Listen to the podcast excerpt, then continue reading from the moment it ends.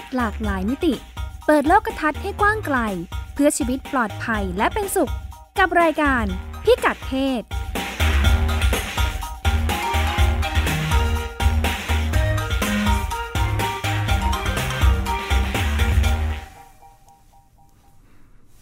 สวัสดีตอนสายๆวันเสาร์ที่ 19 มีนาคมค่ะ2559 ค่ะรายการพิกัดเพศดำเนินรายการโดยดิฉันรัชดาธราภาค และคุณจิตติมาพานุเตชะนะคะค่ะ สวัสดีค่ะค่ะ ตอนนี้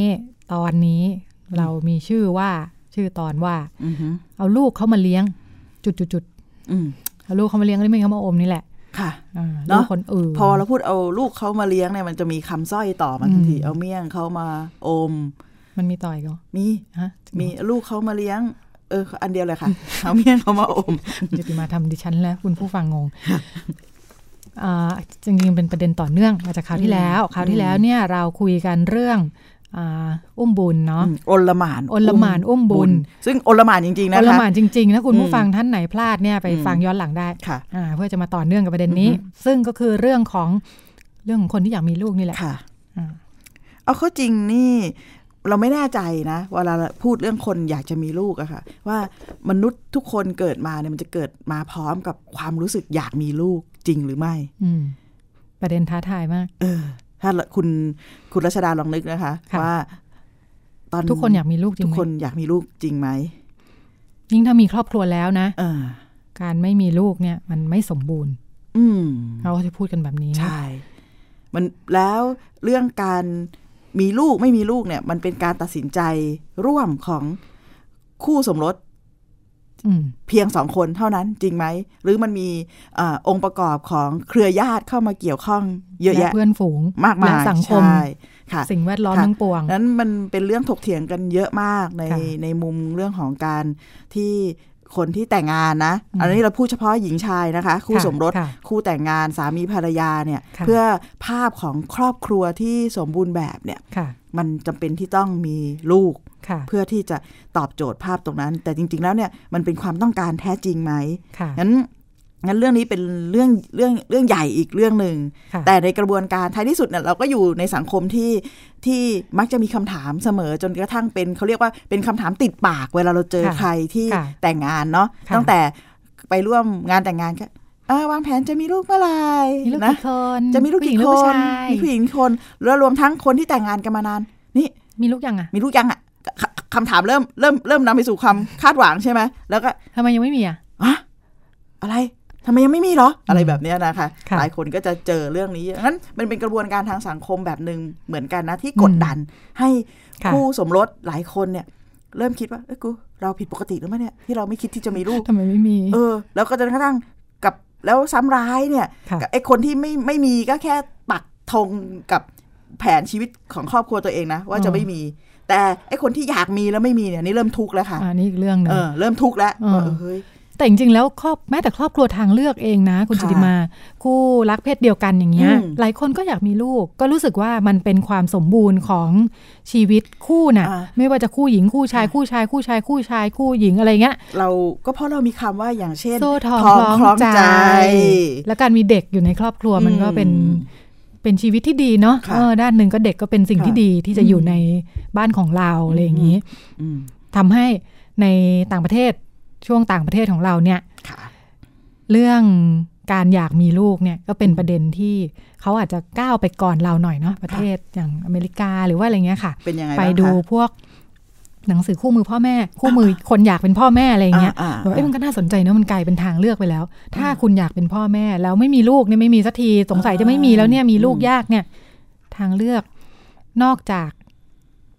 การรับลูกเป็นบุตรบุญธรรมรับเด็กเป็นบุตรบุญธรรมแล้วเนี่ย อีกตัวเลือกที่มาแรงมากๆ คือการอุ้มบุญกลายเป็นแบบว่ากลายเป็นช้อยส์เอเลอยกลายใช่เป็นไหมช้อยว่าแบบเออพ่อแม่จะเลือกอะไรดีสองอันนี้เออไปจะให้เขาอุ้มบุญให้ หรือว่าจะไปรับเด็กเป็นบุตรบุญธรรมเออดีค่ะอืมเป็นเป็นทางเลือกเชิง how to เลยค่ะมีหนังสือ how to คู่มือว่าแบบอันไหนดีอันไหนไม่ขดีนาดนั้นเลยเหรออ่มีการใช่เปรียบใช่เทียบข้อดีมีข้อการเปรียบเสียเทียบข้อดีค่ะข้อเสียซึ่ง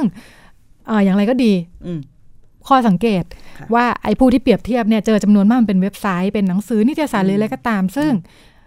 อุ้มบุญมันเป็นธุรกิจไปแล้วอะคุณผู้ฟังคุณจุติมา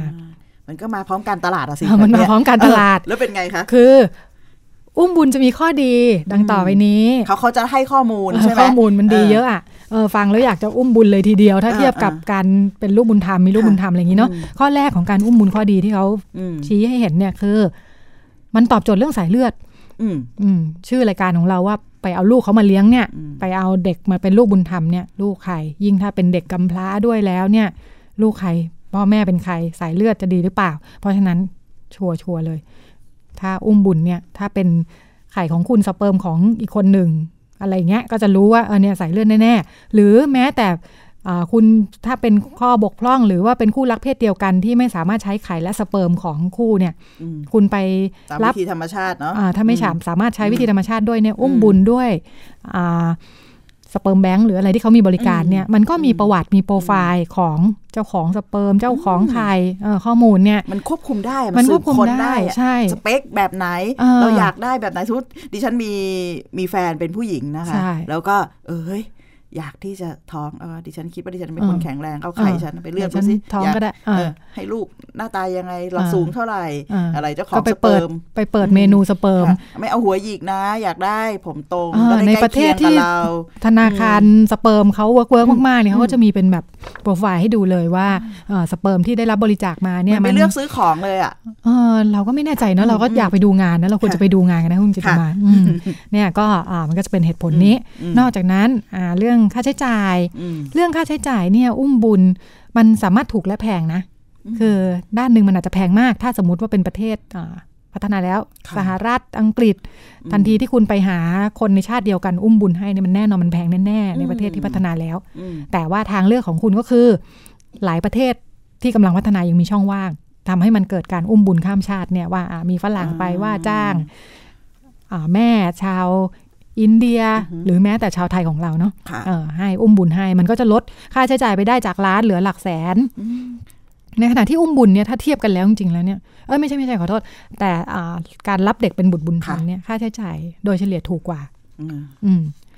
ถูกกว่าการใช้เทคโนโลยีอุ้มบุญ แต่ว่าด้วยความที่เขาเป็นธุรกิจเนี่ยนะเขาก็จะชี้ให้เห็นเลยว่า การอุ้มบุญเนี่ย มันมันเป็นธุรกิจที่พร้อมให้บริการอะอ่า คุณผู้ฟังและคุณจิตติมา service มันมี service คุณ Up- แทบไม่ต้องทำอะไรเลยคือเรา after service ก็อาจจะมีใช่ด้วยเราซ้ำเตรียมให้ทุกอย่างอืมเราแบบว่าเดี๋ยวหาให้แม่อุ้มบุญ เดี๋ยวเตรียมข้อมูล ถ้าต้องใช้ sperm bank ต้องอะไรเงี้ยมันเป็นบริการครบวงจร ในขณะที่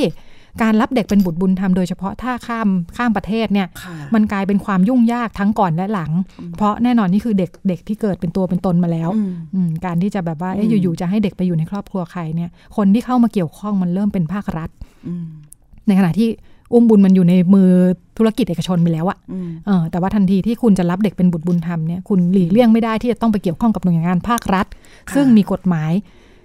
เยอะแยะเลยค่ะก่อนจะรับได้ต้องตรวจสอบครอบครัวเหมาะไหมพร้อมไหมคู่สมรสเป็นใครจะเอาเด็กไปยังไงจะเลี้ยงยังไง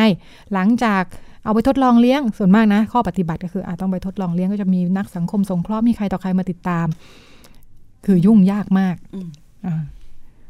เขาก็จะคิดกันแบบนี้ค่ะว่าตกลงเออช่างช่างช่างน้ำหนัก ฉันจะอุ้มบุญดีหรือรับเด็กเป็นบุตรบุญธรรมค่ะดีเนี่ยเขาก็จะคิดคิดคิดกันพแบอบนี้อืมพอมาฟังค่ะแบบนี้เนี่ยค่ะยิ่งเห็นว่าความต่างของค่ะสองทางเลือกเนี่ยค่ะยิ่งมันชัดเจนว่ามันสะท้อนเรื่องฐานคิดของอืมสังคมในเรื่องของการมีลูกเนาะค่ะแล้วก็การดูแลเด็กเด็กข้อแรกเนี่ยค่ะธุรกิจโดยเฉพาะอย่างยิ่งธุรกิจอุ้มบุญเนี่ยหยิบยก หยิบยกประเด็นที่เรียกว่าเป็นประเด็นประเด็นทางสังคมเนี่ยมาใช้ในการสร้างโอกาสทางการตลาดอืมได้อย่างไม่แยบยนหรอกโป้งๆแหละ แต่มันโดนใจหมายถึงการที่คนอยากมีลูกใช่ ซึ่งเป็นลูกของฉันจริงสายเลือดๆค่ะอ่าอุ้มบุญโชว์ความเป็นสายเลือดเลยอืมว่านี่คือสายเลือดแล้วเราเชื่อมั่นเรื่องของการมนุษย์ความจริงแล้วความจริงมันก็อาจจะเป็นวิธีคิดเดียวกับพวกกระสือนะที่ต้อง บ้วนน้ำลายเพื่อถ่ายทอดส่งส่งต่ต่ออทายาทอสูรใช่ส่งส่งต่อความอืมเป็นเราเนี่ยอืมโดยด้วยด้วยด้วยสิ่งที่เป็นธรรมชาติที่สุด คือสิ่งที่เรียกว่าเนื้อเนื้อตัวสายเลือดอืมสายใยเนี่ยเพราะเชื่อค่ะว่ามันจะนำไปสู่เรื่องความผูกพันค่ะเรื่องความรู้สึกเป็นหนึ่งเดียวค่ะอันเนี้ยอุ้มบุญหยิบยกเรื่องนี้มาทำการตลาดค่ะอันที่สองก็คือบอกว่าเราคือผู้บริโภคอืม เราเราคือคนเลือกอะอืมมีช้อยส์ให้เยอะแยะอ่ามมากมายควบคุมได้เหมืเลืออนกเวได้ลาเดินเข้าซูเปอร์มาร์เก็ตใช่อยากจะซื้อแชมเราพูจะไปสักขวดหนึ่งเราก็จะมียี่ห้อมากมายแชมพูพรึบมากเลย อ่านฉลากเลือกอย่างที่เราต้องการเส้นผมแบบไหนใช่นะแต่เรื่องบุตรบุญธรรมเนี่ยค่ะมันเป็นเรื่องที่เรากับเขากำลังต่อสู้กับสิ่งที่เราต้องเปลี่ยนวิธีคิดค่ะกระแสหลักเหล่านี้ทั้งหมด แล้วนำมาสู่เรื่องของการมุ่งเน้นที่จะดูแลและคุ้มครองเด็กค่ะเพื่อจะนำไปสู่เอ่อ การหาครอบครัวทดแทนอ๋อที่จะดูแลเด็กได้อย่างอ่ามีคุณภาพมีสวัสดิภาพที่ดี ซึ่งอันเนี้ยทำโดยรัฐอืมเห็นการต่อสู้ที่มันเขาเรียกว่าฝีมือคนละแบบเลยไหมอีกอืมอันนึงเนี่ย โอ้โห ถ้าจะไปเป็นถ้าจะเป็นตลาดใช่ ถ้าเป็นคู่ที่ชกระหว่างอ่าใช่ไหมฝั่งฝ่ายแดงใช่ใช่มุมแดงกับมุมน้ำเงินเนี่ยอืมโอ้โห มุมถ้าเปรียบเทียบอุ้มบนเป็นมุมแดงเนี่ยมุมแดงอาวุธเยอะมากค่ะแล้วมันก็สอดคล้อง แต่ขณะมุมน้ำเงินเนี่ยมันต้องลื้อวิธีคิดคนค่ะแล้วก็สร้างมาตรการที่จะมุ่งเน้นเขากลัวเรื่องค้ามนุษย์อืมทำให้ยิ่งถ้าทุกชาติกลัวเรื่องค้ามนุษย์เนี่ยก็ยิ่งเข้มงวดกันใหญ่เลย มาตรการกว่าจะปล่อยเด็กสักคนหนึ่งให้ไปอยู่ในครอบครัวของใครได้เนี่ย แล้วก็กลายเป็นการดูเข้าถึงยากในยุ่งขณะยากที่อะยุ่งยากเข้าถึงอืมยากใช่ไหมความจริงก็อยากไปรับบุตรบุญธรรมแหละแต่มันยุ่งยากเนี่ยสู้กับมีเงินเอาไปจ่าย เรื่องอุ้มบุญไม่ดีกว่าเหรออะไรอย่างเงี้ยอื มมันก็น่าขบคิดนะคะอืมว่าเราเราจะเลือกทางไหนเนี่ยค่ะแล้วอะไรที่ทำให้รู้เราเชื่อว่ามันง่ายเนี่ยท้ายจริงมันมันมีฐานคิดบางอย่าง จริง ๆ ต้องบสำรวจตัวเองเนาะอืมไม่ใช่ไปยืนแล้วเลือกแชมพูสองขวดอะจะอ่าอุ้มบุญหรือจะรับบุตรบุญธรรมเนี่ยค่ะต้องถามตัวเองเยอะๆ เพราะฉะนั้นเหตุผลหนึ่งที่ทำให้คนเลือกในการรับเด็กเป็นบุตรบุญธรรมโดยเฉพาะเอ่อเวลาต่างชาติอะไรเงี้ยนะคะอืมอืมอ่าวิธีวิธีคิดของเขาคือเรื่องช่วยเหลือเด็กอ่าคิดถึงเด็กคนหนึ่งที่เกิดมาแล้ว และควรจะมีครอบครัวเนี่ย ไม่ได้คิดว่าฉันอยากมีลูกเพียงอย่างเดียวที่เป็นลูกของฉันเนาะอืมเออแต่เด็กที่เขาเกิดมาแล้วเนี่ยเขาจะได้มาอยู่ในครอบครัวที่ดีเดี๋ยวฉันจะเลี้ยงเขาให้ดีเนี่ยค่ะอ่าเขาก็จะมีเหตุผลเรื่องนี้เข้ามาทำให้เอ่อทำให้ทำให้พ่อแม่จำนวนมากที่ที่รับรับลูกบุญธรรมเนี่ยอืมมองเรื่องคุณค่าความเป็นมนุษย์อืมมองอะไรอย่างนี้ด้วย แล้วก็แต่มันก็เป็นเรื่องที่มีมานานอะนะคะ เรื่องค่ะเรื่องรับรับเด็กเป็นบุตรบุญธรรมเนี่ยอืมแต่อย่างไรก็ดี ยังไม่มีเหตุผลนะ ว่าทำไมมันถึงลดลง ตอนนี้เราได้สถิติมาเนี่ยเหรอคะสถิติทั่วโลกเป็นยังไงมันลดทำไเราลงถึพูดว่าลดลง ในช่วงหลายปีนะคะค่ะเขาทำตัวเลขอ่าช่วงสักสักสิบสิบสิบกว่าปีสิบประมาณสิบถึงสิบยี่สิบปีที่ผ่านมาเนี่ยอืมอย่างปีสองศูนย์ศูนย์เจ็ดนะคะอืมจากทั่วโลกเนี่ยมีการอืมรับเด็กเป็นบุตรบุญบุญทำข้ามชาตินะอืมในช่วงห้าปีอืมสองสองศูนย์ศูนย์เจ็ดถึงสองศูนย์หนึ่งศูนย์เนี่ยค่ะจากหนึ่งหมื่นเก้าพันคนอืม ภายในห้าปีมันลดเหลือเก้าพันคนอะลดลงห้าสิบเปอร์เซ็นค่ะ เราไม่สามารถบอกได้ว่ามันเป็นเพราะอุ้มบุญมาเป็นคู่แข่งป่ะไม่แน่ใจ หรือว่าอ่ากฎกติกาที่เข้มงวดมากขึ้น เพราะเราห่วงใยเรื่องค้ามนุษย์มากขึ้นค่ะพัฒนากติกาเข้มงวดขึ้นทำให้เรามัมันลดลงไหมอะไรอไม่ย่างเงี้ยก็ไม่อาจจะสามารถอนุไม่มานรู้แบจากบตันั้วนเลขได้นะค่ะ แต่ลดลงหรืออาจจะท้ายที่สุดเนี่ย มันอาจจะทำให้ เราคิดว่าเออ ค่านิยมความเชื่อเรื่องการมีลูกคือความสมบูรณ์ของครอบครัวมันอาจจะลดน้อยลงไปมั้ง หรือว่าเด็กกำพร้าลดลงเออเออมีต้องเป็นต้นหลายอืมหลายอย่างเนาะค่ะเออแต่อย่างไรก็ดีท็อปท็อปไฟเขาทำประเทศที่มีการมอบเด็กให้เป็นบุตรบุญธรรมของต่างชาติมากที่สุดค่ะอันดับหนึ่งให้ถ่ายแถม ประแถเทศมแถมแถมจีนอืมอืมประเทศจีนนี่มีการให้เด็กเป็นบุตรบุญธรรมยกบุตรต่างชาติ ยกบุตรเป็นบุตรบุญธรรมขคือองมีคนมาขอมีเด็กคนมาขอเด็กจีนเลยเป็นลูกอ่าเยอะสุดเพราะในอะโลไรกคะน่าสนใจไม่มากมีข้อมูลยังไม่มีข้อมูล อันนี้เป็นอีกเรื่องที่เราสามารถคุยได้เป็นตอนใหญ่อืมๆแล้วก็อันดับสองเอธิโอเปียอันดับอืมสามรัสเซีย อันดับค่ะสี่เกาหลีใต้อันดับห้าอือฮึยูเครนอืม เกาหลีใต้ก็เป็นประเทศน่าสนใจค่ะจะเกาหลีเป็นอันดับใต้สี่เนี่ยของโลกเนาะเป็นอันดับสี่ของโลก เพราะว่าเขามีประวัติอันยาวนานอืมที่สามารถสะท้อนถึงเรื่องการรับเด็กเป็นบุตรบุญธรรมข้ามชาติค่ะหลังจากสงครามเกาหลีอืมอ่าเกาหลีเนี่ยมีปัญหาตอนช่วงช่วงอ่าทศวรรษ 50 60 นะคะอืมมีสงครามเกาหลีอืมกับสหรัฐทำให้ในช่วงนั้นเนี่ยเป็นช่วงสักสิบปีในการลบกันเนี่ยค่ะส่งผลให้เกิดลูกครึ่ง สหรัฐลูกครึ่งอเมริกันเกาหลีเยอะมากค่ะเมื่อ 30 40 ปีที่แล้วก็ขายสอดคล้องกับสังคมไทยในช่วงยุค GI นะใช่ใช่เออลูกใช่ GI เป็นอะไรช่วงเงี้ยแบบแถวว่าอีสานพ่อข้ามชาติอืมพ่อนำเข้าอืมก็จะมีทหารอเมริกันเข้าไปรบอือฮึในเกาหลีเยอะมากอืมก็จะพบรักพบรักเกิดลูกกันกับสาวเกาหลีเนี่ยอือฮึอย่างไรก็ดีพอสงครามยุติ พ่อมันก็กลับบ้านไปแล้วอืมแม่ก็สงครามอ่าในเกาหลีเนี่ยเป็นสังคม เป็นสังคมถือสาหาความกับการการแม่ไม่มีลูกเอ้ยอ่าแม่ไม่มีใช่พ่ออะไรอย่างนี้เยเราอะเคมายกคุยเรื่องนี้ครั้งหนึ่งใช่เมื่อสองสามเทปที่แล้วทำให้อยู่มๆพ่อฝรั่งมาทิ้งลูกไว้เนี่ยโอ้สังคมก็ไม่ยอมรับแม่ก็ค่ะอยู่ลำบากมากอืมทางเศรษฐกิจก็แน่นอนเลี้ยงลูกคนเดียวก็ยากสังคมก็ประนามอีกอือหือรัฐบาลเกาหลีก็เลยหาวิธีช่วยเหลือเด็กและแม่เหล่านี้ด้วยการอือหืออำนวยความสะดวกเพื่อให้ต่างชาติรับเด็กไปเป็นลูกบุญธรรมนี่แหละ อุปการะเด็ก เพื่อให้เด็กมีชีวิตที่ดี ก็ด้วยการทำให้อ่าคลายกฎระเบียบต่างอืมๆให้มันดำเนินการง่ายขึ้น และคนที่รับเด็กเกาหลีไปเป็นลูกบุญธรรมมากที่สุดก็คือสหรัฐนั่นเองอืมหลังจากสงครามสงบแล้วกลับก็คืนสู่แผ่นดินพ่อกลับคืนใช่ไปเออคืนสู่แผ่นดินพ่ออะอืมแผ่นดินแม่ในเกาหลี แม่อืมอยู่เกาหลีอืมก็คาดว่ามีเด็กบุญธรรม ลูกบุญธรรมเกาหลีเนี่ย สักสองแสนคนจากเหตุการณ์นี้ว้าว ทำให้มีเด็กอเมริกาไปโตในเกาหลีเยอะมาก ถ้าสงสัยว่าทำไมถึงมีเด็กเกาหลีเยอะมากอยู่ในสหรัฐ ส่วนหนึ่งมาจากอันนี้แหละ ซึ่งปัจจุบันนี้ถ้าถึงรุ่นนี้เนี่ยเด็กค่ะรุ่นเนี้ยโตแล้ว ก็สี่สิบห้าสิบอายุใช่ประมาณนั้น และหลายคนก็ ก็อยู่ลำบากเหมือนกัน คือตั้งแต่ยุคนั้นเนี่ยก็จะเจอปัญหาเหยียดเหยียดผิผิววอืมทำไมพ่อเป็นฝรั่งอืมครอบครัวเป็นฝรั่งลูกเป็นเกาหลีอืมสีเหลืองอะไรอย่างนี้อืมทำให้เด็กส่วนหนึ่งก็กลับบ้านเกิดเลยนะกกลับบ้านเกิดเออเรียกได้ว่าบ้านเกิด ทั้งที่ไม่เคยอยู่เลยเนี่ยอืมแต่หลายคนก็กลับมากลับมาแล้วก็ไม่ค่อย ไม่ค่อยพอดีเนอะตัวเองจริงๆก็ไม่ใช่คนเกาหลีแล้วอะไปโตในสหรัฐซะแล้วอะไรอย่างเงี้ยแต่ก็ก็อยากกลับมาเพราะว่าอยู่ที่นู่นก็ตัวเองก็ไม่ใช่คนอเมริกันอีกอะไรเงี้ยค่ะ อืมอยู่ที่ไหนก็ไม่พอดี มันเห็นเรื่องการที่ คนมันต้องการการถูกนับรวมอะค่ะอืมถูกอินคลูดไม่ใช่คนอื่นนะใช่อยู่ที่ไหนก็การเป็นคถูนกอื่นทำให้เป็นคนอื่นเนี่ยมันอืมมันมันเจ็บปวดมากนะใช่มันยากมากนะเราคะก็พยายามดิ้นรนทั้งที่ก็อืมอาจจะไม่ได้ดีขึ้นกว่ากันสักเท่าไหร่อะไรเงี้อืยมแต่ก็ทำให้มีคนเกาหลีที่ไปเติบโตในอืมสหรัฐเนี่ยเริ่มอืมกลับกลับบ้านเยอะขึ้นค่ะแล้วก็หลายคนก็กลับมาตั้งองค์กรด้วยนะคะ พยายามผลักดันเรื่องการแก้ไขกฎหมายต่าง ๆ เพื่อให้เพื่อแก้ปัญหาที่ตัวเองเจอนี่แหละในฐานะ เด็กที่ถูกรับไปเป็นบุตรบุญธรรมหรืออะไรอย่างเงี้ยอืมก็มีการแก้ไขผลักดันให้มีการแก้ไขกฎหมายอืมโดยคนเกาหลีที่กลับมาเนี่ยนะว่าให้มันแบบเข้มงวดขึ้นกว่านี้อืมเถอะค่ะเพราะตอนนี้กลับมาเนี่ยหาแม่ไม่เจอด้วยนะอืมเพราะเมื่อก่อนพอสะดวกมากๆเนี่ยบางทีไม่ได้จดช่องจดชื่ออะไรไว้เลย กลับมาแม่อยู่ไหนไม่มีหลักฐานร่องรอยอะไรเขาก็พยายามให้มันมีมีกฎกติกากันมากขึ้นว่าสักอืมสักวันหนึ่งถ้าแบบเด็กกลับมาเนี่ยขอรู้ได้ไหมว่าเกาหลีเนี่ยใครเป็นพ่อเป็นแม่ค่ะรวมทั้ง รัฐบาลเกาหลีเองก็สนับสนุนให้คนเกาหลีพยายาม ให้คนเกาหลีมารับเด็กกำพร้าไปเป็นลูกบุญธรรมมากขึ้นด้วย แทนที่จะต่างชาติมารับอย่างเดียวแต่อืมสงสัยจะคล้ายบ้านเราในที่สุดคนค่ะเกาหลีก็ไม่รับลูกบุญธรรมหรอก เพราะมันไม่ใช่ลูกฉันอืเพราะมันเป็นลูกคนอื่นอะไรอย่างเงี้ยค่ะอืมนี่ก็เป็นค่ะตัวอย่างของเกาหลีค่ะที่ดำเนินมาจนถึงปัจจุบันอือหือแล้วก็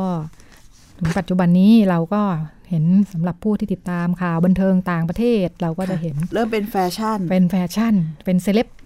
ซุปตาที่มีการรับลูกบุญธรรมอ่าฮะคือพ่อแม่เป็นฝรั่งดาราและมีลูกหน้าตาแปลกๆ เต็มไปหมดอืมอย่างเช่น คุณแองเจลิน่าโจลี่นี่ก็เห็นอืมชัดมากกับแบรดพิตต์นะคะค่ะมีลูกบุญธรรมล่าสุดเจ็ดคนแล้วอืมคนแรกเป็นกัมพูชาอืมเป็นเด็กกัมพูชาแล้วก็มีค่ะมีเด็กเอธิโอเปียเวียดนามล่าสุดปีที่แล้วเพิ่งรับค่ะเด็กซีเรียไปหนึ่งคนเออกัมพูชาไม่ติดหนึ่งในห้าของประเทศที่เอ่อมีการให้ มีเด็กรับบุตรบุญธรรมเนาะอืไม่ติดอือัมนดัไม่บติดนะคะค่ะอืมก็แต่สำหรับคุณโจลี่นี่ก็ค่ะ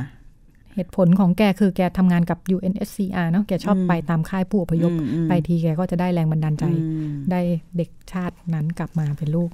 แล้วก็คุณมาดอนน่าก็มีค่ะดาราไทยก็มีนะคุณจิติมาอ่าใครคะดาราไทยเริ่มเริ่มมีกันเยอะขึ้นด้วยนะ ลองไปเปิดเปิดดูค่ะเขาเขารับจริง ๆ ใช่ไหมเขาเลี้ยงแล้วจแต่ริงว่าๆไหมหลายคนพอไปไปไปดูจริง ๆ ก็เป็นคนรู้จักน่ะอ่าเป็นลูก ลูกคนรู้จักอะไรอย่างเงี้ยอ่าเออมันอาจจะท้องไม่พร้อมอะไรอย่างงี้ค่ะก็อ่ารับมา เราฐานะดีมีกำลังทรัพย์กำลังพร้อมความพร้อมจะเลี้ยงก็ก็รับค่ะลูกคนที่ไม่พร้อมมาเป็นอือหือมาเป็นลูกบุญธรรม แต่ว่าส่วนมากเป็นลูกคนรู้จักยกเว้นหนึ่งคนที่เป็นที่โด่งดังมากเหมือนกันคือ คุณบอยปกรณ์ค่ะ ที่ครอบครัวคุณบอยปกรณ์คุณแม่ เป็นคุณแม่เนาะคุณแม่ของคุณบอยเนี่ยไปรับเอ่อน้องวันใหม่จากสถานสงเคราะห์อืม บ้านพญาไทเด็กอ่อนบ้านพญาไทค่ะมารับเป็นเป็นน้องสาวคนเล็กของครอบครัวอ่าคือคุณบอยประกรณ์ก็มีน้องสาวอ่ามีน้องสาวเล็กๆหนึ่งคน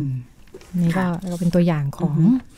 ของบ้านเราค่ะเวลาเห็นข่าวอย่างซุปตาอย่างเงี้ยนะคะ เราเรียกว่าพวกผู้มีผู้มีชื่อเสียงเนี่ยต่างๆ เนี่ย รับบุตรบุญธรรมนะคะ ดิฉันเห็นภาพข่าวเสมอ อย่างคุณแองเจลิน่าโจลี่เนี่ยนะแกก็จะตะกระเตงลูกเนาะมีสารพัดอย่างอะไรเงี้ย คำถามที่มักจะผุดขึ้นในใจว่า เฮ้ยเขาจะเลี้ยงดูได้ดีไหม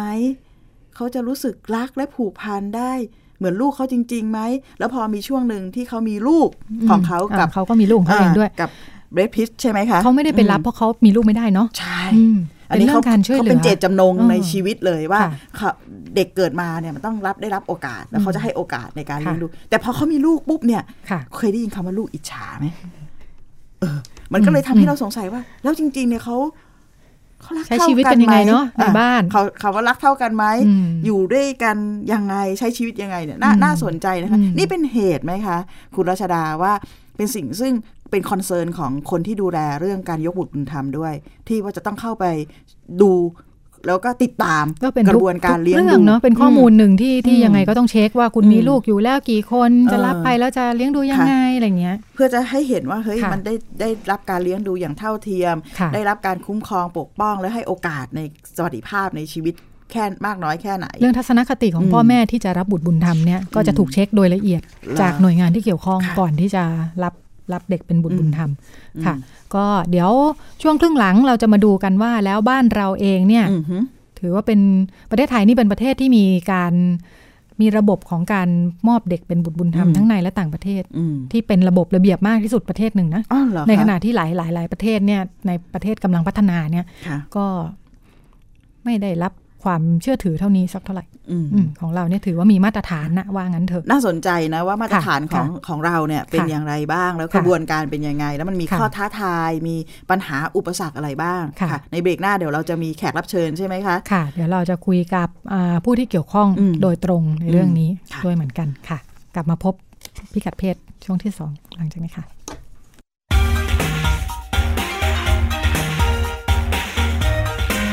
คุณกำลังฟังรายการพิกัดเพศ ทาง www.thaipbsonline.net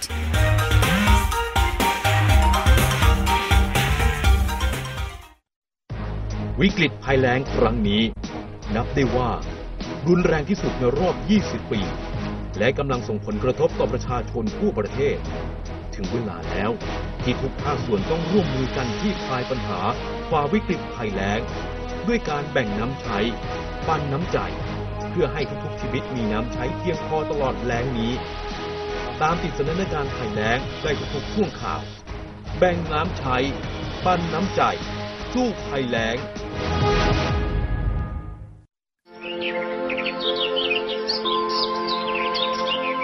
ลูกรู้ไหมสถิติคอร์รัปชันในปี 2554 เนี่ย ประเทศไทยของเราอยู่อันดับที่เท่าไหร่ครับ เดี๋ยวนะครับพ่อไม่ อยากบอกเลยว่าอยู่อันดับที่ 80 จาก 183 ประเทศทั่วโลกครับ ว้า เกือบสอบตกเลยนะพ่อ ใช่ลูก และถ้าเราอยากให้ประเทศไทยเนี่ยใสสะอาดปราศจากคอร์รัปชันและเป็นที่หนึ่งของโลกเนี่ย เราต้องทำยังไงบ้างลูกอืม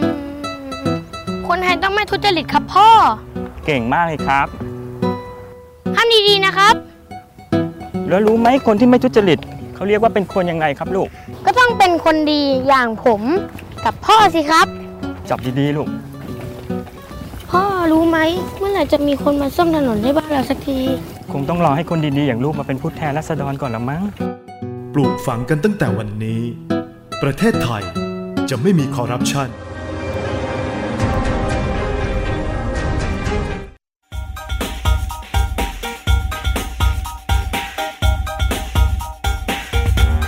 มองเรื่องเพศหลากหลายมิติ เปิดโลกทัศน์ให้กว้างไกลเพื่อชีวิตปลอดภัยและเป็นสุข กับรายการพิกัดเพศก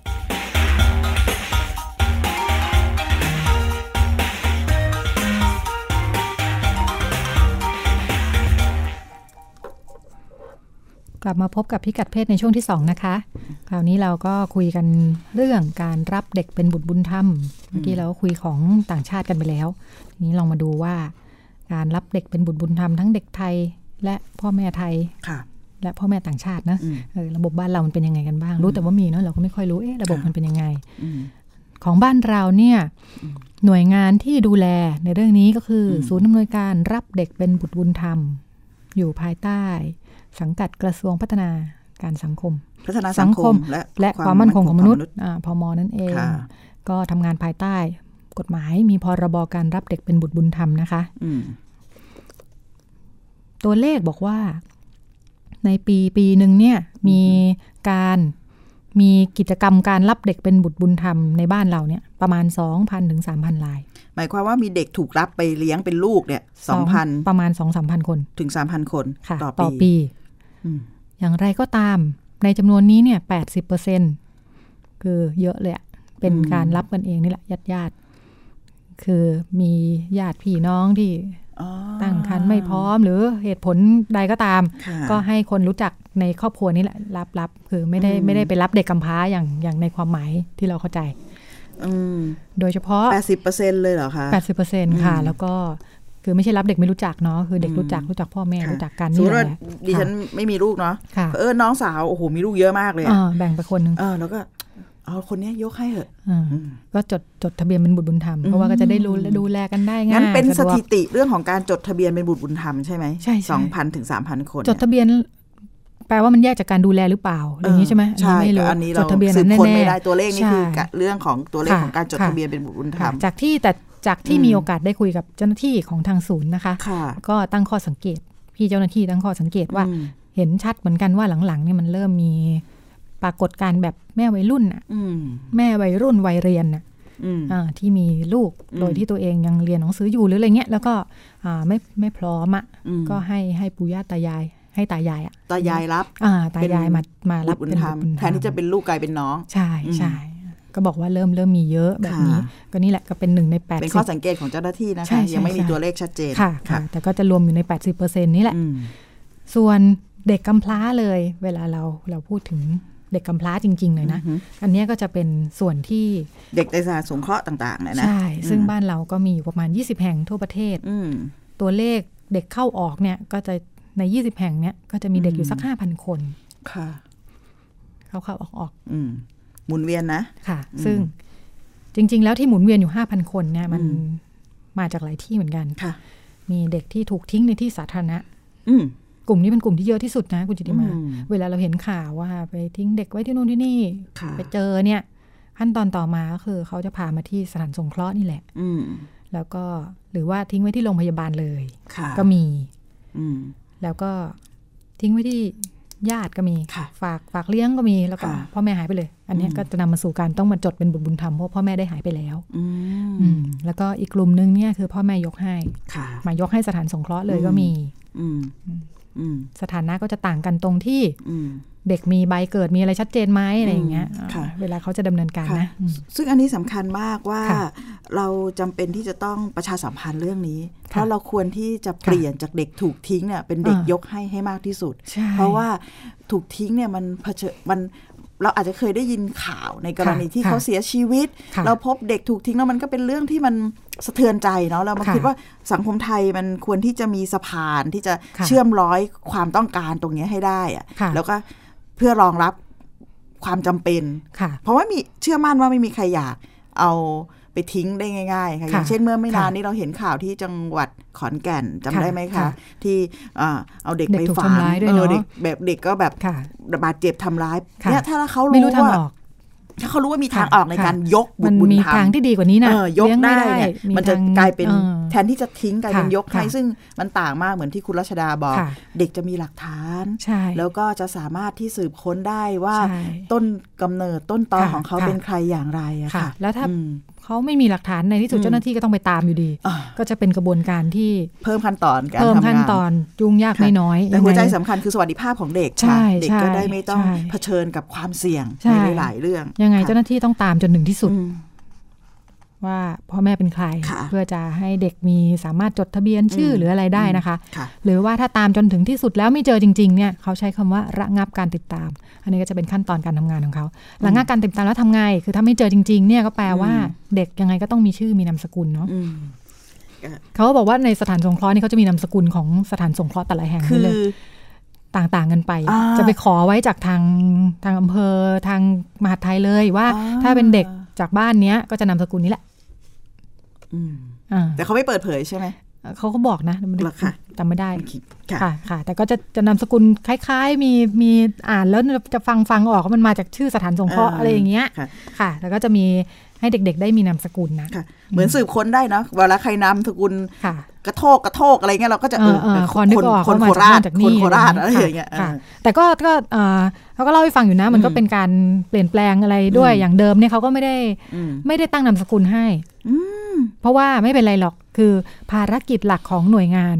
ที่ดูแลเรื่องนี้เนาะ คือต้องหาครอบครัวทดแทนให้เด็กอืมอ่าถือเป็นภารกิจหาของครอบหน่วยครัวงานที่เหมาะสม ใช่หาเป็นครอบครัวที่เหมาะสมทดแทนคือค่ะในอุดมคติเลยคือเด็กอือฮึทุกคนควรจะมีครอบครัวอืมอ่าเพราะฉะนั้นตอนแรกเขาบอกไม่ได้มีนามสกุลนะ เหมือนกับว่าค่ะเดี๋ยวยังไงก็มีคนรับไป เป็นลูกบุญธรรมก็ใช้นามสกุลพ่อค่ะแม่พ่อแม่ใหม่เลยอย่างเงี้ยอืมแต่ก็อ่าก็มีก็หลังๆก็เปลี่ยนว่าอะใช้อืมให้มีนามสกุลอะไรสักอืมอันหนึงไปก่อนอะไรเงี้ยค่ะค่ะอืมเป็นเรื่องทะเบียน แล้วก็เรื่องแต่มันก็ผูกพันกับความรู้สึกนะอืมเหมือนกับว่าเออเด็กมีที่มาที่ไปอะไรอย่างเงี้ยอืมค่ะ แล้วก็แล้วก็มาถึงเรื่องเรื่องขั้นตอนเนี่ยแหละพอผ่านพ้นขั้นตอนระงับการติดตามว่าเด็กเป็นอืมเด็กที่เด็กกำพร้าอยู่กับสถานสงเคราะห์แล้วแน่ๆเนี่ยก็จะเริ่มค่ะเริ่มการหาครอบครัวทดแทนให้กับเด็กอืม เจ้าหน้าที่เขาจะย้ำมากนะ ไม่ใช่ให้ ไม่ใช่ให้มาขอนะ คือไม่ใช่ทางเลือกของพ่อแม่ที่แบบอยู่ๆจะมาเดินขอเด็กไปเป็นลูกเงี้ยเออแต่เป็นภารกิจของหน่วยงานมันเป็นมุมที่ต่างกันอยู่นิดนึงนะอืมเออเป็นภารกิจของหน่วยงานอ่าที่พยายามหาครอบครัวให้กับเด็ก และพูดว่า หน่วยงานเลือกครอบครัวให้กับเด็กค่ะไม่ใช่ครอบครัวมาเลือก คุณไม่ใช่มาช้อปปิ้งเด็กในสใช่ถานสงเคราะห์ใช่ คุณเลือกเด็กในสถานสงเคราะห์ไม่ได้ใช่เราต่างหากที่จะเลือกใช่คุณใช่ว่าว่าคุคุณณเหเหมาะมาะสหรือมเปล่าจะดูแลลูกของใช่เราไหมคุณน่าไว้ใจพอไหมอ่าที่จะดูแลเด็กค่ะอืมคุณอืมมีความสามารถพอไหมอ่าเอออันนี้เนี่ยกลับเออไปที่เบรกแรกค่ะเออค่ะ ช่วงแรกที่เราคุยว่า นี่ค่ะคือความท้าทายเนาะความยุ่งยากที่ว่าใช่ใช่ไหมถ้ามองในมุมมันมันมันเออมันคือการค่ะที่เราจะต้องถูกถูกเช็คอะค่ะ ว่าค่ะเราพร้อมไหมที่จะค่ะดูแลเด็กค่ะดิฉันไม่พูดเรื่องลูกเลยนะตอนค่ะเนี้ยค่ะงั้น มันก็ต้องมีการตรวจสอบคุณสมบัติค่ะซึ่งความจริงแล้วเนี่ยค่ะกระบวนการแบบนี้น่าจะทำกับพ่อแม่ที่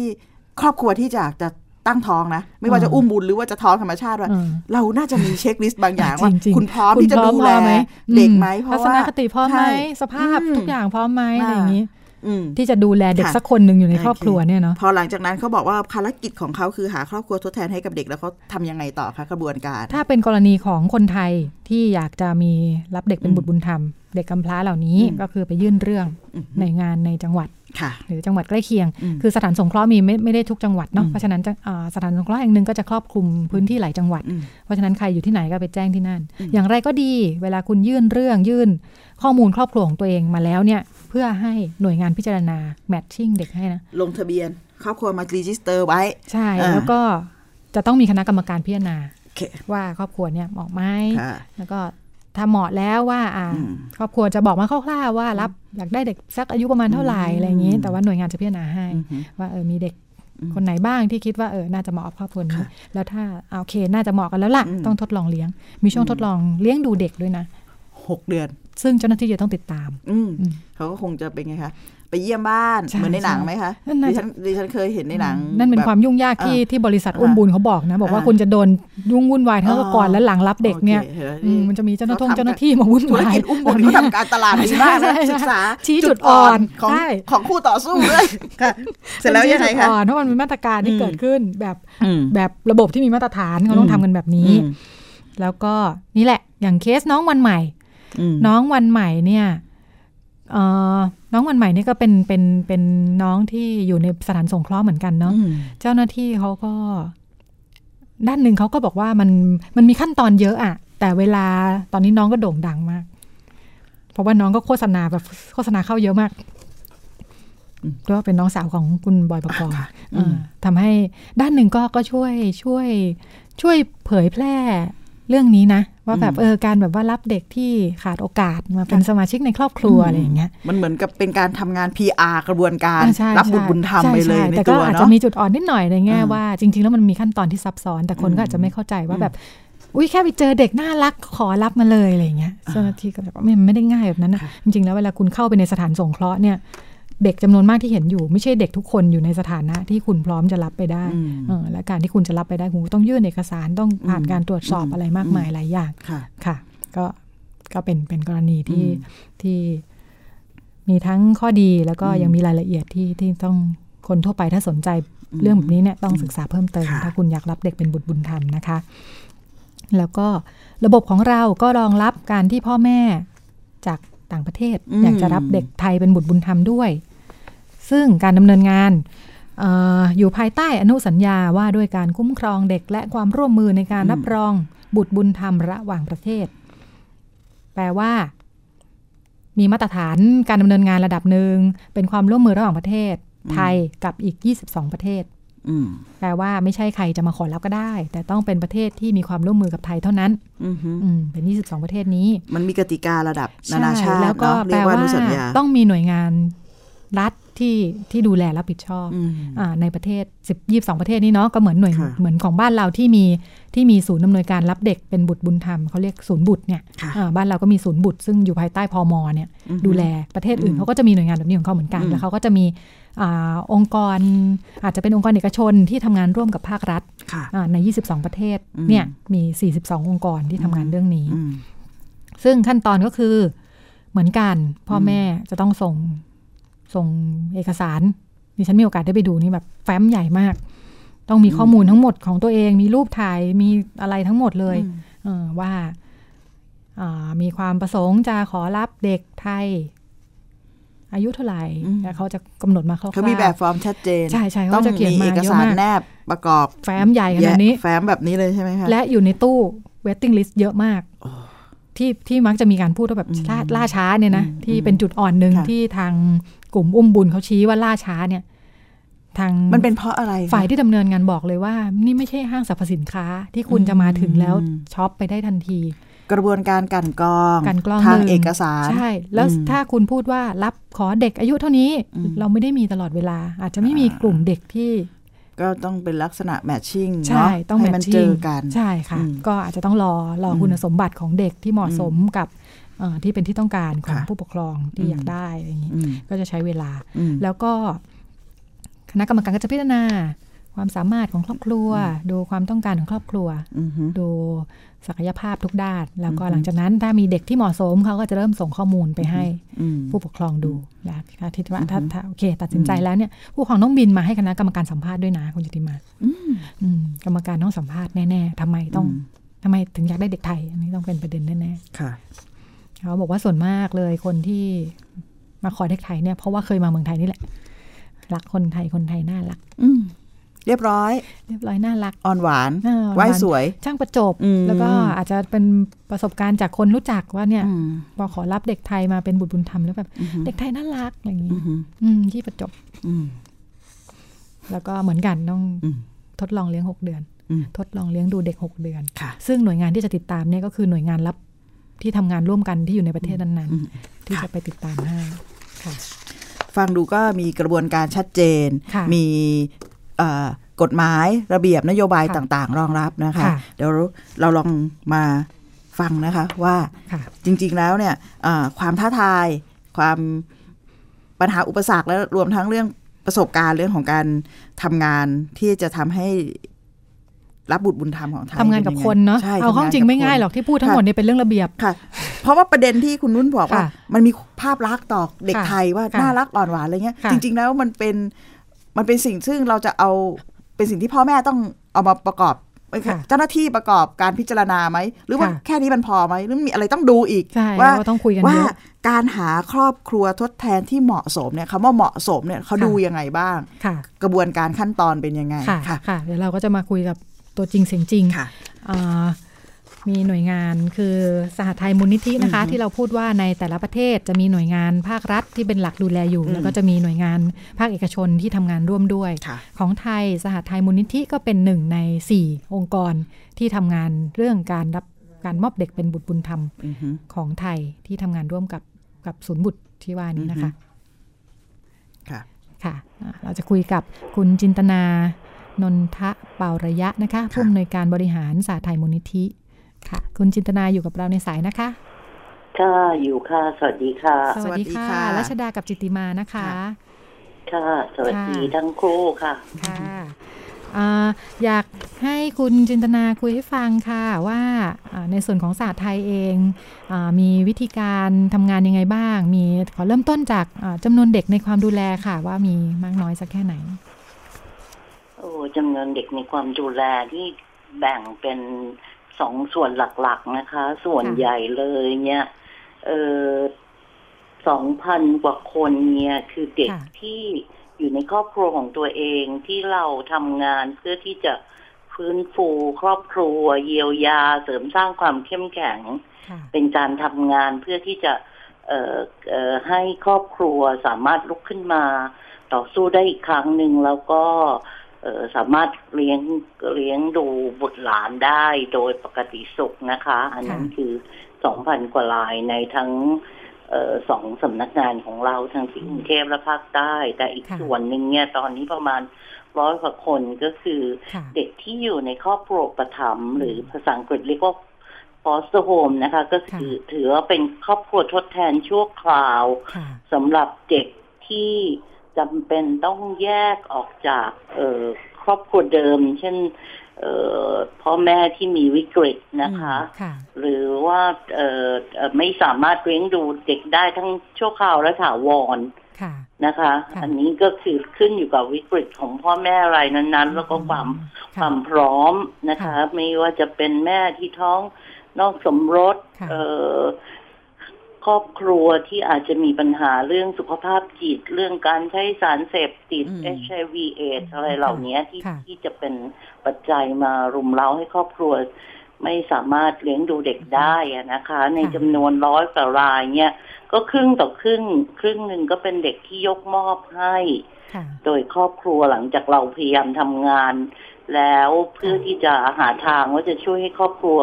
เลี้ยงดูเด็กได้ยังไงอะแต่ในที่สุดก็พบว่า เขาไม่พร้อมจริง ๆ แล้วก็เอ่อพบด้วยว่าถ้า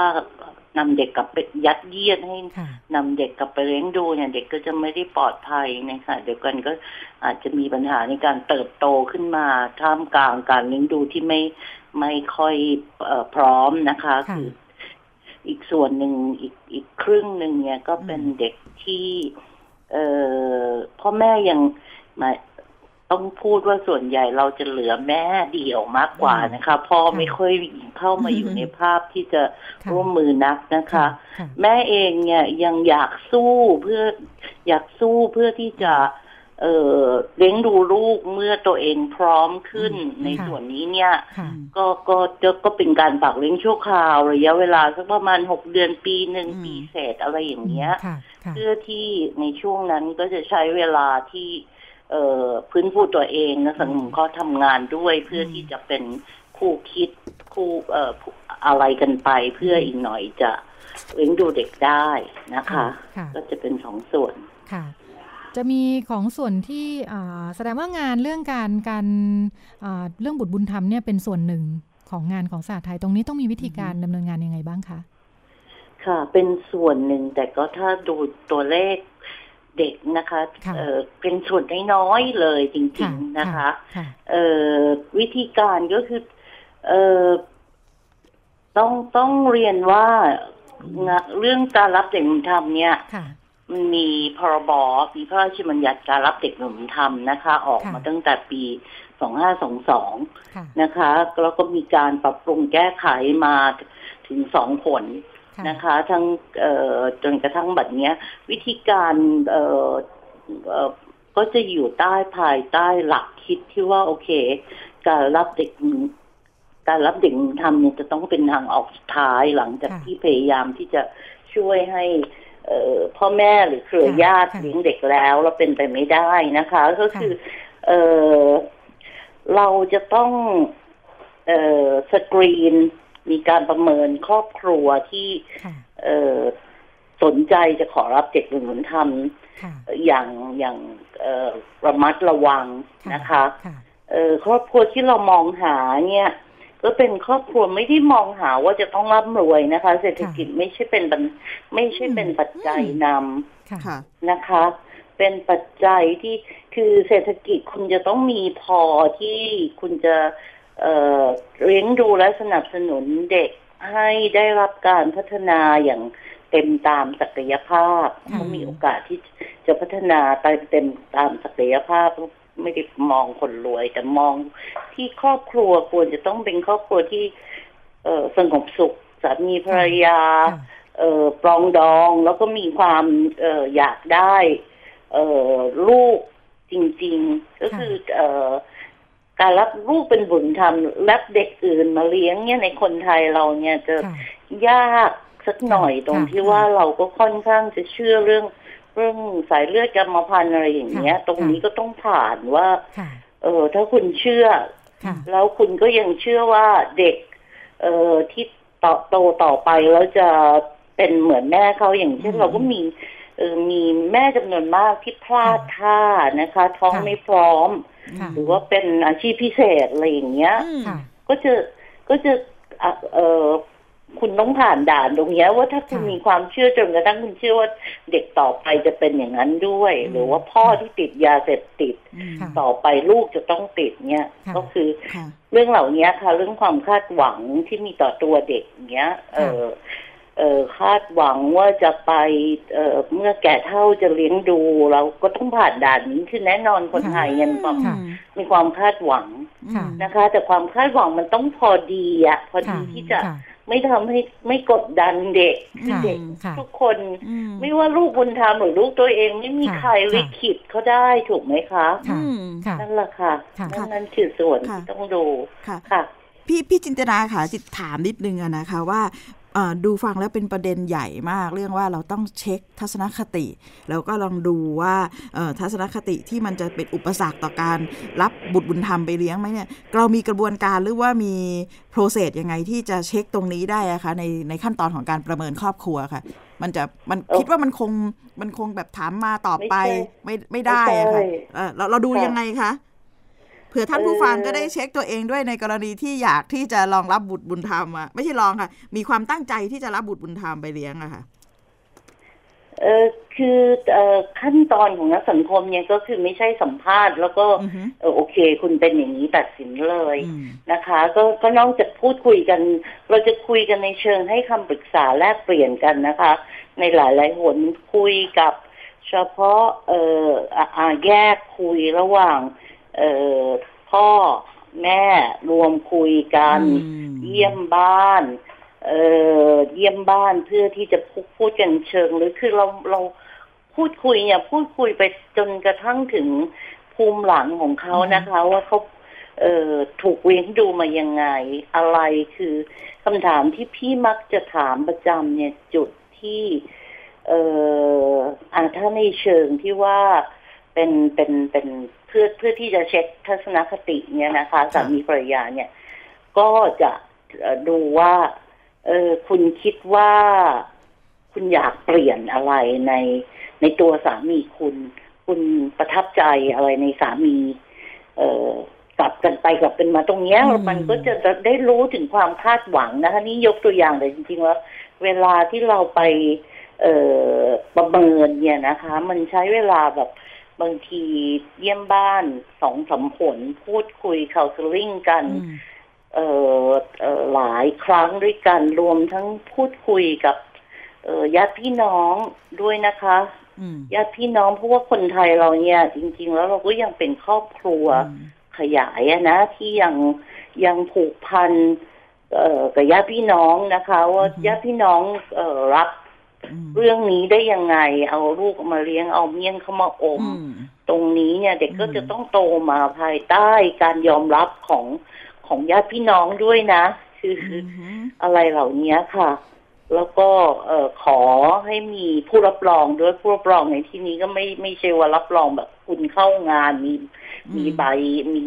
หนังสือรับรองคือตรงนั้นค่ะก็ต้องการแต่ยังไงก็ตามก็ต้องมีการพูดคุยอืมอืมค่ะค่ะ ผู้ที่มาไม่ทราบตอบคำค่ะถามหรือเปล่าตอบตอบค่ะค่ะตอบค่ะค่ะ ผู้ที่มาขอรับบุตรบุญธรรมเนี่ยเขาจะมีอ่ามีมีข้อมูลมาคร่าวๆไหมคะว่าจากได้อ่าขอจำเด็กอายุเท่าไหร่เพศไหน หรือว่ามีลักษณะยังไงบ้างอะไรเงี้ยครับพี่เออถ้าเป็นคนถ้าเป็นคนไทยก็ต้องบอกว่าจริง ๆ แล้วมีผู้ขอรับเด็กเป็นบุญธรรมทั้งชาวไทยค่ะและชาวต่างต่างชาปติระนะคะเทศนะคะอืมค่ะ ก็คือต่างกันว่าไหมคะเออ ค่ะอ่าต่างกันไหมคะ ระหว่างอ่าความคาดหวังต้องการของอ๋อพ่อแม่ไทยและต่างชาติต่างกันแน่ ๆ จากประสบการณ์การทำงานต้องสารภาพเลยว่าอืมค่ะแต่ไทยเนี่ยปีปีหนึ่งเเอ่อมีผู้รับเด็กบุญธรรมชาวต่างประเทศเนี่ยประมาณสามสิบรายเศษค่ะๆในขณะที่ผู้รับคนไทยเนี่ยจะเป็นแค่หนึ่งถึงสองรายที่ผ่านกันผ่านการสกรีนของเราอะนะคะ และเขาสกรีนตัวเองด้วย ตรงเนี้ยความต่างมันจะอยู่ที่ เออเออเขามีคือมาด้วยความคาดหวังนะคะเช่นค่ะอืมเอออยากได้เด็กเกิดเดือนนี้วันไม่เอาเด็กเกิดวันนี้นะอืมเรื่องเขาไปดูดวงมาหรือเปล่าคะพี่น่าจะเป็นใช่เรื่องดูค่ะดวเขางเขาจะเขาน่าจะเขาจะต้องดูว่าอืมเดี๋ยวต้องเล่าเรื่องเนี้ยเล่าเรื่องค่ะที่พี่เพิ่งทำงานใหม่ๆอะค่ะพี่เจอ ครอบครัวหนึ่งนะคะ มีเชื้อสายจีนเสร็จค่ะแล้วแรกทีเดียวก็ไม่ได้สนใจหรอกเรื่องอายุเรื่องอะไรเราก็อืมประเมินอืมความพร้อมของเขาความเหมาะสมอืมของเขาเป็นครอบครัวที่ดีมากๆค่ะผ่านนะคะค่ะจนกระทั่งมาถึงวันที่เราแบบเออมอบเด็กให้เขาอืมรับไปเป็นบุญธรรม แต่ปรากฏว่าอีกเอ่ออีกอาทิตย์หนึ่งถัดมาคุณคุณปุ้ยมารับเด็กคืนอืมเป็นเพอสินแสมาดูเนี่ยเด็ก วันเดือนปีเกิดเป็น เป็นอะไรซึ่งไม่เข้าเป็นชงกับเขาค่ะซึ่งตรงนั้นเนี่ยโอ้โหเป็นอะไรซึ่งเรา เออเราเรียนมาค่อนข้างตำราฝรั่งเนี่ยเราไม่ได้ค่อยรู้จักเพราะครอบครัวไทยเขาดู ดูเรื่องเอ่อเรื่องโง่เฮงเรื่องดวงอะไรกันด้วยนะคะ เด็กช้อือืมมนะคะค่ะอันนั้แล้วนของนะคะต่างชาติต่างไปยังไงคะพี่พี่ว่าำต่างชาติแน่นอนไม่คือหนึ่งไม่ไม่ไม่ได้ดูวันเดือนปีเกิด โอเคเราอนุญาตให้เขาค่ะบอกว่าเขา ขอรับเด็กช่วงอายุเท่าไหร่นะคะค่ะซึ่งช่วงอายุเนี่ยมันก็ต้องสัมพันธ์กับการที่เด็กจะเติบโตไม่ใช่คุณสี่สิบแล้วคุณมารับเบบีถูกไหมค่ะค่ะโตไม่ทันกัน ถูกไหมคะค่ะเออความอีสักมพันธ์เนาะ นะคะเออไม่ไม่โตไม่ทันกันต่างชาติไม่ระบุเพศเลย ก็จะบอกว่าเพศไหนก็ได้ค่ะนะคะ แล้วก็เรื่องความคาดหวังของเขาเนี่ยค่ะบอกได้เลยว่ามันมันไม่ไม่ได้มีเรื่องความคาดหวังต่างชาติเป็นการรับเด็กเพื่อที่จะช่วยเด็กมากกว่าที่ มากกว่าที่จะเป็นการรับเด็กเพื่อที่จะไปเอ่อมีความคาดหวังว่าลูกอืมลูกจะมาเลี้ยงดูเมื่อโตอืมหรือสืบทอดอืมอาชีพสูตรอืมสืบทอดมรดกอืมอะไรอย่างเงี้ยนะคะทราบว่าเอ่อเออถ้าตรงนั้นเป็นเด็กเป็นพิความการต่างเอ่อชาวต่างชาติหลายหลายคนก็สามารถรับเด็กพิการขอรับเด็กพิการไปเป็นลูกได้ค่ะ อันนี้ต้องต้องค่ะแบบเอ่อรู้สึกว่าเราเนี่ยโชคดีมาก ๆ ที่คน ครอบครัวที่เขาโดยเฉพาะอย่างยิ่งที่มามีความเชื่อทางศาสนาเนี่ยนะคะเขาเขามีลูกเองได้นะเออเขามีลูกแล้วก็มีหรือเลือกที่จะไม่มีก็ดี แต่บอกว่าฉันยินยอม ฉันอยากที่จะรับเด็กที่เกิดมาแล้วแล้วไม่มีไม่มีพ่อแม่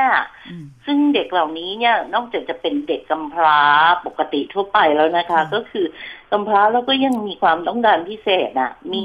ปากแหวงเพดานโหว พัฒนาการล่าช้าเด็กเอชไอวีอืมโพสิทีฟอืมก็ยังมีนะคะ หรือว่าเป็นโปลิโอเป็นเอ่อสมองเอ่อพิการอะไรอย่างเงี้ยค่ะค่ะเป็นเป็นอะไรซึ่งซึ่งตรงนี้เป็นความแตกต่างคนไทยเนี่ย รับเด็กไม่มีตำหนิแน่นอนนอกค่ะจากค่ะโรคภัยไข้เจ็บอ๋อแล้วเนี่ยยังก็ต้องดู background ของเด็กฟังพี่ค่ะ ฟังพี่ปุยนะคะ ฟังพี่ปุยพูดแล้วเนี่ยทำให้เห็นชัดเลยค่ะว่าเรื่องนี้ทัศนคติและความคาดหวังของครอบครัวที่จะมารับบุตรบุญธรรมเนี่ยสำคัญมาก ๆ ว่าเราต้องการรับบุตรบุญธรรม เพื่อเป็นการให้โอกาส และเป็นการสร้างโอกาสเพื่อจะพัฒนาเด็กอย่างเต็มศักยภาพไหม หรือเรารับคาดหวังเพื่อจะให้เขามาเลี้ยงดูมาสืบทอดมรดก มาเป็นส่วนหนึ่งของเราเพื่อที่จะจะ จะจะกลายเป็นของเราให้ชีวิตเราประสบความสำเร็จใช่เป็นใช่ใช่สมบัติของเราถูกต้องค่ะงั้นค่ะค่ะเดี๋ยววันนี้เวลาน้อยมากๆค่ะ ขออภัยทราบว่าพี่ประชุมอยู่ด้วยรบกวนเวลาการประชุมก็ไม่เป็นไรค่ะค่ะก็เดี๋ยวหาค่ะโอกาสหน้าคุยกันใหม่คงนะมีคะประเด็นคุยใช่หลายคงมีประเด็นองลยคุยกันอีกเยอะค่ะทราบภาษาไทยมีงานที่น่าสนใจหลายอย่างมากๆค่ะ ค่ะค่ะ วันนี้ด้วยรายการความพิกัดยินดีเพศค่ะหมดเวลาจริงอืมหมดๆค่ะเวลาต้องขอบค่ะคุณคุณจินตนานนทปรยะนะคะค่ะผู้อำนวยการบริหารสหไทยมูลนิธิ ค่ะค่ะ แล้วก็ค่ะขอลาคุณผู้ฟังค่ะไปตอนนี้เลยค่ะหมดเวลาจริงค่ะขอบคุณๆค่ะค่ะสขอบวัสพระดีคุณมากค่ะค่ะ สวัสดีค่ะ พบกับรายการพิกัดเพศได้ใหม่วันเสาร์หน้าเวลา 10นาฬิกาถึง 11นาฬิกาค่ะ